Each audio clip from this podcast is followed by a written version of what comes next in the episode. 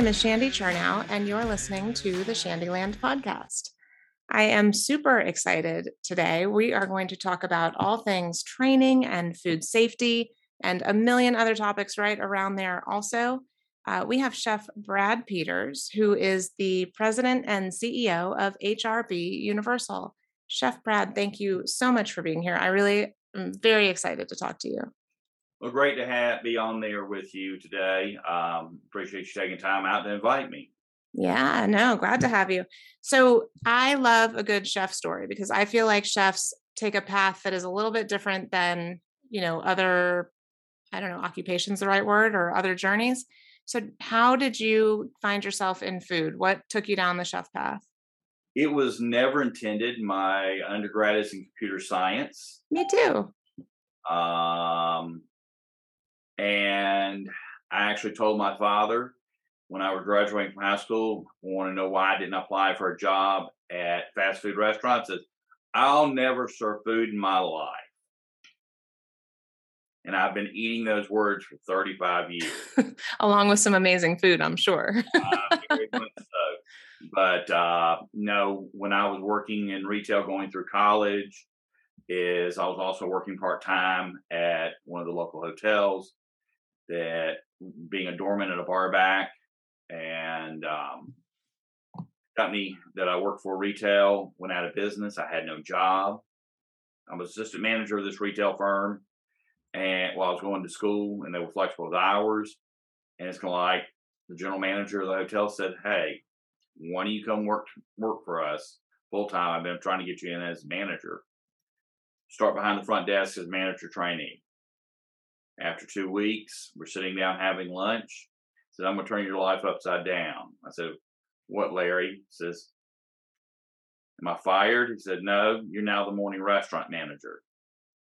And of course, someone in there that's still in college running a restaurant in the morning time at a hotel, the hours just don't work. Yeah, what time did you have to get up for that? Um, normally I was in five thirty six in the morning. I yet to figure out how I went through college because I know I went to work and I know I went out and partied, but did not. Um, how I finished, I've yet to figure out. I feel the exact. I I couldn't relate to the story more if I tried. And most of us have, and we all figure out how to make those times go by mm-hmm. very quickly. But um, started and just kind of worked the way up, and probably what determined me to stay in the industry was that I had people that said, You're not dedicated. I first started at that property because the food and beverage director of that hotel was a Sheraton in Columbia, South Carolina. He did not want me in that position. He was not consulted. He did anything and everything to get me to quit.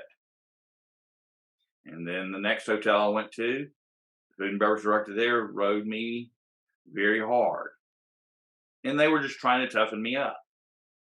Is realize, hey, this is not an easy job. Um, and just kind of went from there. It's kind of like did it more for proving them wrong through the years. All right. So then, did you go through culinary school, or you taught yourself? It was school hard knocks in the industry and of course going through getting certifications through the years yeah. um, for that and it just became something that i enjoyed and really did not get back into the kitchen a lot until i moved to birmingham alabama as a consultant for one of the hotels here trying to fix their nightclub in business because at the time i was living in south georgia and pretty much doing a lot of work on i-95 with a lot of nightclubs and restaurants in Florida, doing consulting work. And it was mainly nightclub. And came in, got stuck in Birmingham, stayed there for 25 years. and, uh, got started back into food because I saw the writing on the wall that nightclubs were not going to be nightclub as they used to be. Yeah. Um, in the late 80s, early 90s, the nightclubs, you could actually go out for happy hour.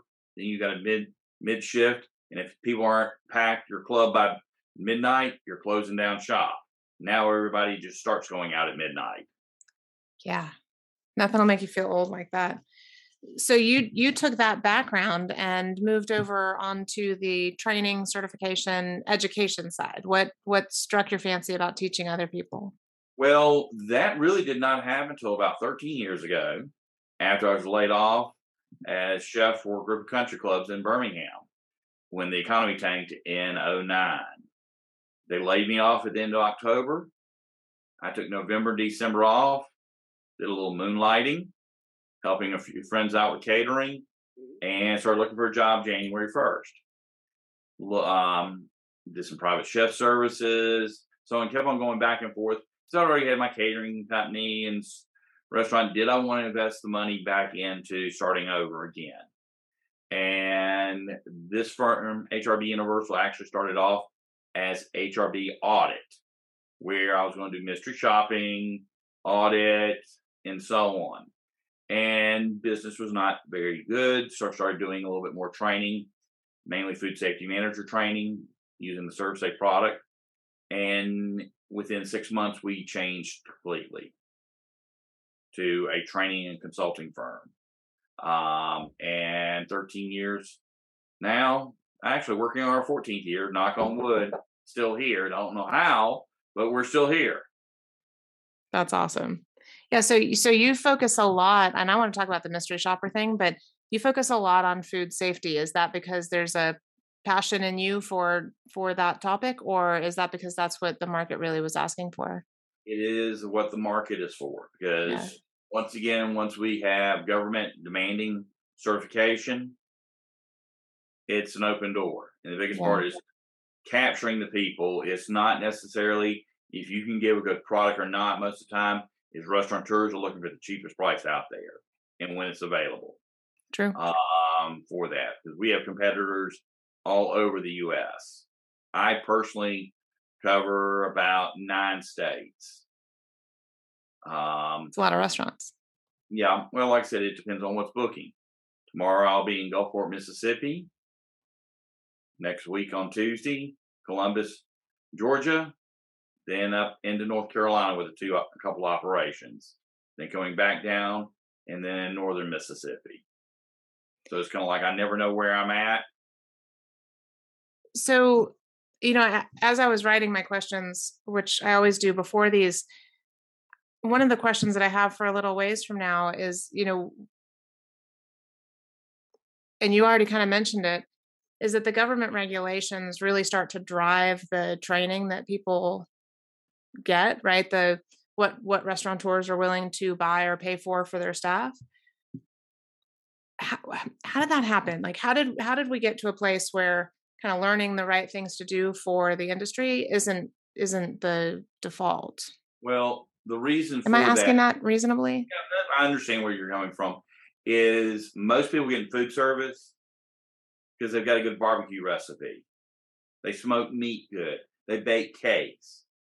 I cook at home. Why can't I make a business out of it? So no one's professionally trained. They don't know what food safety is. Right. Where do they learn food safety with mom and grandmama? And I'm going to show the southern part of me. I don't care if you kill your cousin. Don't come to work and kill my customers what happens? Can we get that on a T-shirt? got a few of those. Um, is but once again is in getting people to understand that they think just because they cook at home doesn't mean that they can do it professionally. And the cooking part in a restaurant is a simple part. It's all the other things that are right. out there. And most people see that in these uh, reality shows that are out there uh, when they go to remodel restaurants. Is what do we need to fix fix your problem out there? They don't understand, and um, that's become more and more of a issue out there. But still, it's what is mandated, and of course, in different every state is independent, so it depends on where it is. Here in the state of Florida, to your prime example, is they require both employee training, which is a food handler, and food manager certification. Right. But their health inspections are pass, pass with conditions, and fail. And they don't have to post their health inspection. report to the public. But do they have to it, tell you if you ask?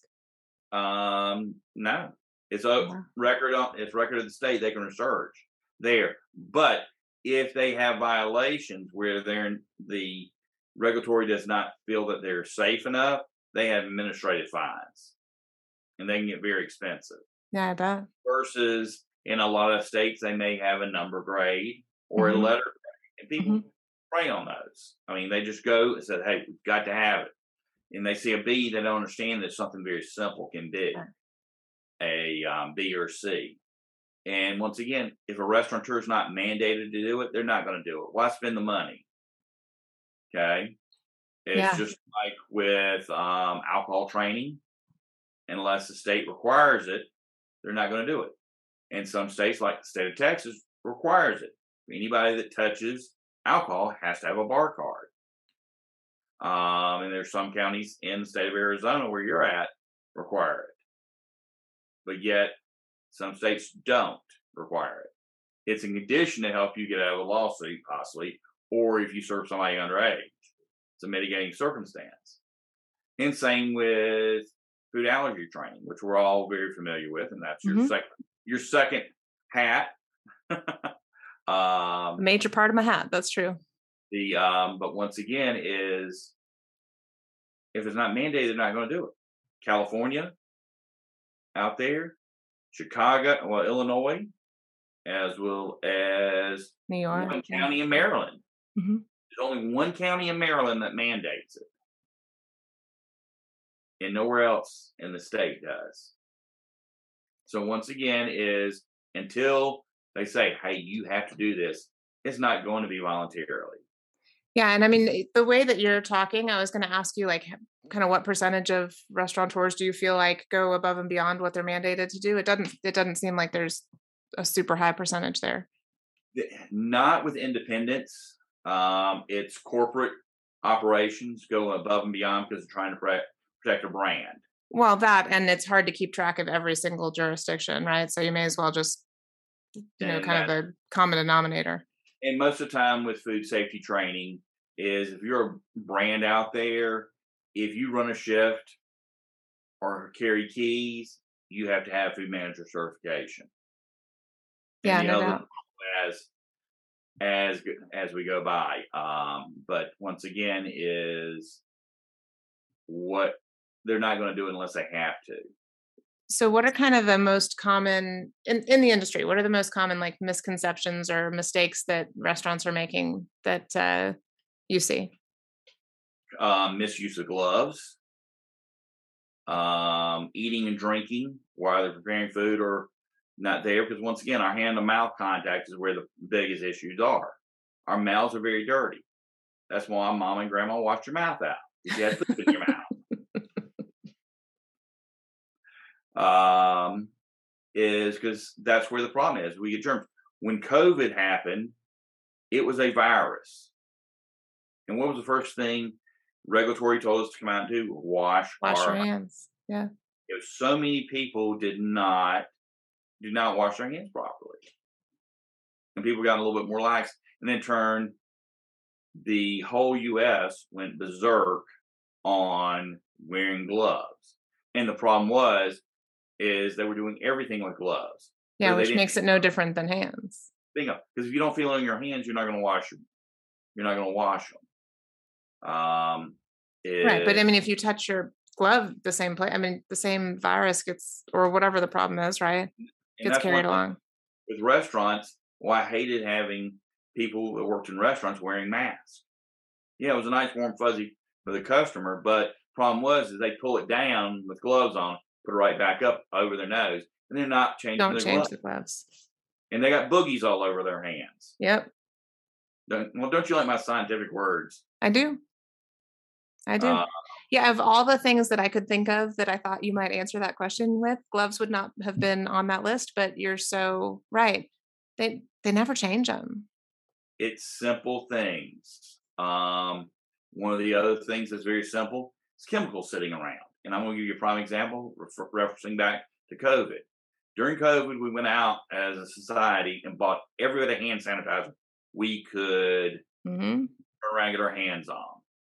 But True. how many times was a bottle of hand sanitizer in a restaurant sitting right next to the pitcher of iced tea or the to go cups or whatever? And nobody thought about it. But until that hand sanitizer air dries, it's in chemical state. And therefore, kind of a poison to the people it might hit. Bingo. And that's a three point violation. regardless of what the chemical is, right? Yeah, So yeah, you don't want to drink hand sanitizer in your iced tea. bingo. But once again, people don't think, well, I got to put it on my hands to be safe. They don't think about these simple things. But, and it's just like eating and drinking. And I'll, I, I'll let you move on in a second as I finish that. Eating and drinking. No, I'm I like this game. I was going to tell you to give me more examples. This is fun. when you're eating and drinking, people don't think about it. Because what's the first thing they do when they get up in the morning? Get a cup of coffee, get a Mhm. Diet Coke, hmm maybe a Red Bull. Mhm. They're grilling out with their buddies, maybe drinking a beer, drinking a glass of wine. And still, my favorite joke is when you cook a romantic dinner, you get the moonshine out. Man, I got to be romantic with my spouse. Um, got to make the dinner romantic somehow, right? Is um, Why not moonshine, huh? it's the hand to mouth contact. hmm um, because our mouths are very dirty. We do whatever with them. And these are simple things, but you turn around and take not washing your hands after drinking a drinking out of a cup. You can lose eight points on a on a health graded health inspection. Total. Seriously? Seriously, two point. Because if I drink out of a cup and I sit in the wrong place, it's not a designated area in a restaurant, you lose two points. So I set down my drink before I can in. touch anything. I have to go wash my hands. Bingo. And if you don't wash your hands, there's another four points. And if you had gloves on and did that, that's another two points. If I change my gloves, do I still have to wash my hands? Yes. So drink, gloves off, wash hands, gloves on, keep going. Oh, what? Mm, yeah, bingo. But once again, people don't think about it. Nobody does that. Yeah. They don't think about it. You add those eight points with the three points with the hand sanitizer sitting somewhere. That's 11 points. That's Wow. an 89. That's a B on the wall in a restaurant. Yeah. And those two things do not cost people money to fix. It's just paying attention. Right. And there are things that, you know, if you were watching the kitchen operate, like, you know, an open kitchen kind of concept where you can see, you probably wouldn't even notice it. And just like I mean, not go- from a health inspector perspective, but from a customer perspective. I'll give you a prime example. Is someone will freak out if they don't see a pair of gloves on when they're using a pair of tongs to put something on someone's plate. But yet at a bar, the bartender makes a drink and puts a lemon or a lime Yep. or garnish on your drink and doesn't think about it. That lemon or lime is ready to eat food. With them using those tongs, that's your barrier where you would not necessarily get sick. Yeah. once- Bartender's hands are in everything. People don't think about it. Sure.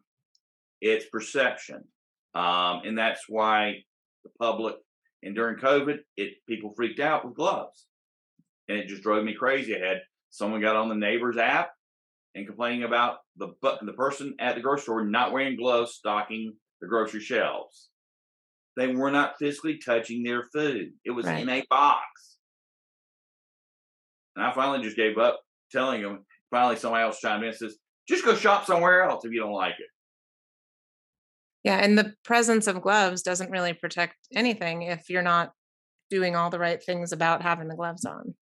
Correct That's so fascinating. Yeah. Not the answers I was expecting. And I love when what that happens. expecting? I don't know. Something about like meat temperatures or like changing knives with raw chicken or I, I don't Well, know. that happens, but people are more aware of it because they Yeah. think of it. See, I'm one of those people that didn't think about it. You're right. Yeah, but it's just the simple little things of what screws up a restaurant's health inspection. Yeah. It's It's fascinating. Kind of things. You need to make like a branding thing like HRB Universal because people don't think about it. You know, it's your new tagline. I like Oh, it. I, no, I have I have another tagline, but it may not be appropriate for your age group. Well, now I need to know. HRB, we're here because you're a dumbass. well, that's the less kind way to say what I said. hey, as I've gotten older, I'm turning into Red from the 70s show. Hilarious. And that's a that's favorite thing to say uh, is it's so funny. Dumbass. So let's talk about mystery shopper. That okay. has got to be so fun. So, just in case anybody doesn't know, and just to clarify between you and me, this is when a store or a restaurant pays you to go be a customer, and whoever it is that's serving you has no idea what you're there for. They think you're just a regular old customer. And then you give them all of your observations and places where they could make improvement or changes or whatever. Yes? Correct. And that actually, those type of services are very minimal anymore because of social media being out there. Because every custom, every person that goes out to eat is a mystery shopper. Yeah.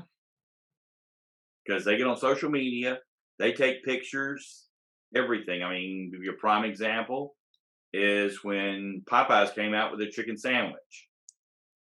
Is someone saw someone in the kitchen making the uh, chicken sandwiches on a sheet pan that was sitting on top of a trash can.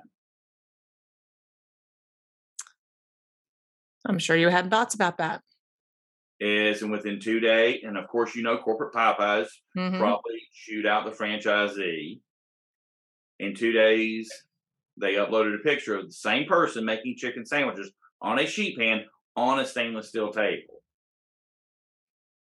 Um, but once again, is the customer saw that. That's always there. But what's so bad with the customer being that mystery shopper now and posting reviews is the business does not have a chance to go back yeah. and fight them because it could be a false review. In fact, we're fighting one right now for someone for certification. They're not even one of our clients, and it's posted on Google. Frustrating. And fighting with Google to get it down. If not really, I may have to have our attorney get in touch with Google's legal team to get the person's name and email address so we can file a lawsuit against them. Oh my gosh. Oh, I don't take that. I, hey, that's I take that very serious. No doubt. No doubt. Yeah. Um, that's one thing a lot of businesses, I stress to small businesses, is they have to have a decent social media policy for their staff and have always NDAs with their staff. That's part of our consulting gig. Here we go. Let's get it done. You don't think about it as a business, but once again, is you don't need an employee running their mouth. Truth. And most corporations, corporate restaurants now have an NDA. An employee signs and they don't realize they sign it. Just with all their new hire paperwork. Yeah, along with their firstborn child. Yeah, I, there's so many things like that, right? Where people don't really realize it, but no, it's important. What else like that do you recommend? You know, the social media, um, the non-disclosures with employees. I, I think I agree with you. The mystery shopper, I think, is a super cool thing, not just for the company not having a chance to kind of rectify the issue, but um, also because you have somebody who actually knows what they're looking for as opposed to something that just struck somebody's mood wonky one day. Correct. And once again that that's there but once again the days of that happening are very few. Retail still uses a lot of mystery shopping. Um, but food service very little because of social media. Yeah. Because one thing with food service that people don't realize they think restaurants make all this money the industry average profit is seven and a half percent. Oh wow, I would have guessed lower. It is lower now. That used to be, but of course, with raising wages and cost of goods, mm-hmm. it's tough out there. No doubt. And um, and what's terrible is with that happening and the raise of wages, people with everything that's happened on, with people not wanting work and so on from COVID. Not trying to get political, but once again, it's been very hard for the restaurant industry to mm-hmm. recruit mm-hmm. people. Yep. And most managers now are not managers. They don't have a clue what it is to be a manager. Is they're a key holder. They can't think about something. It's just like if a restaurant runs out of onion rings, they may use a pre-breaded product that's frozen commercial processed. I'm out of it. No, you're not. You go to the store and buy onions, or you have onions, you have flour, you make You have a fryer. Okay, it's just like I went in uh, a few weeks back, stopped at a quick service restaurant, and went through their drive-through. And this is the middle of lunch. They had no soft drinks. Their soft drink machine was down.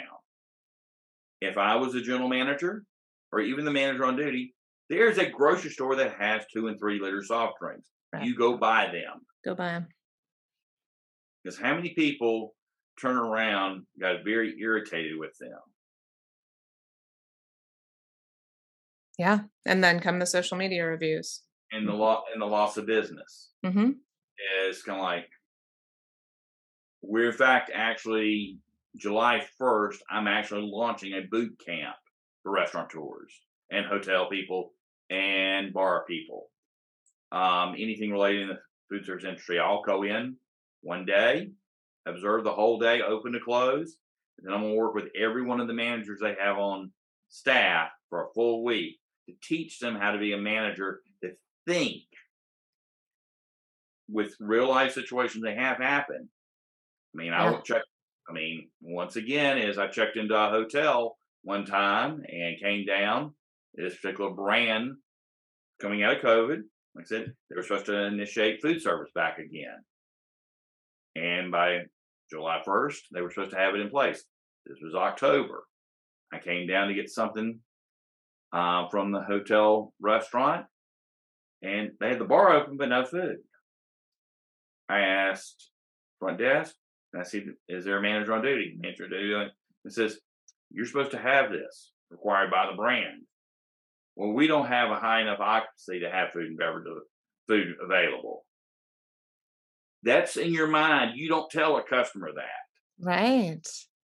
That's why these people have become key holders, or they're the one person that showed up to work and they got promoted. And they're not thinking for themselves as a manager. So what's your favorite customer aha story? Like when when the light went on. You know what I'm talking about, right? You're in, you're helping them, you're consulting with them and the switch has flipped. Um, as soon as I put a dollar figure to it, when you start explaining this is how much money you just lost or how much money you can make, it it, it gets their attention very, very quickly. Um, in fact, Robert Irvine does that with Restaurant Impossible. He goes through the menu costing. This is what our cost is. This is what we're going to retail. This is how much is on your bottom line once you sell that dish. And people don't they don't think about it because once again, if they're an independent restaurant, they don't know how to price out menus or drinks or anything to where they actually make profit. Okay. And of course, beverages in a restaurant are not that expensive, but they put a big markup on it because that's where they can make up some of the money on the bottom line. Right. Because you tell me how they can serve a small soft drink and a jumbo soft drink for 99 cents at a McDonald's and make the same amount of profit. They're not. It's a gimmick to get you in and so on, but they still have pretty much that cup, that small cup costs as much as that jumbo cup. Right. And that's where their cost is. Those cups cost more than the beverage itself. Right. Yeah, But- so interesting. So many things that like so many places we could go. I love this. Uh, so how can everybody find you? How can they connect online with you and uh, become one of your customers so that they can all fix all the issues? Well, very simple. I mean, we're on every social media channel. Just Google HRB, you and I, um, dot com for our website, or search HRB Universal, all one word. Um, out there, you'll find us on Facebook, Twitter. Um, we even have a mobile app we use for training as well as consulting work for our clients and future clients, which is HRB Universal. Uh, we're very, very accessible. If you're wanting, even if you went in and just type ServSafe and the name of the city, we're going to be on the first couple pages on Google and Bing. Perfect. Well, then I'm very excited to hear what your two truths and a lie are going to be. And I kind of am secretly hoping that they're food safety related, but no. maybe next time because we're going to have to do this again because uh, I know you got more stories for me. So, in no particular order, and don't tell us the answer, three facts about yourself and one that's not true. Okay. Um, I'm a fantastic dancer. I wanted to be a t- become a TV chef at one time, and I started bartending and bar backing when I was 17, underage. Uh oh. We got trouble in the two truths and a lie. Well, thank you so much, Brad. I really appreciate you being here. This is fascinating, and I love hearing all the stories and all the all the mishaps. Um, we're definitely going to have to do this again at some point if you'd like to. Uh, listeners, thank you so much for being here. Thanks for sticking around. Brad, thank you. It's been the Shandyland podcast, and we'll talk to you soon.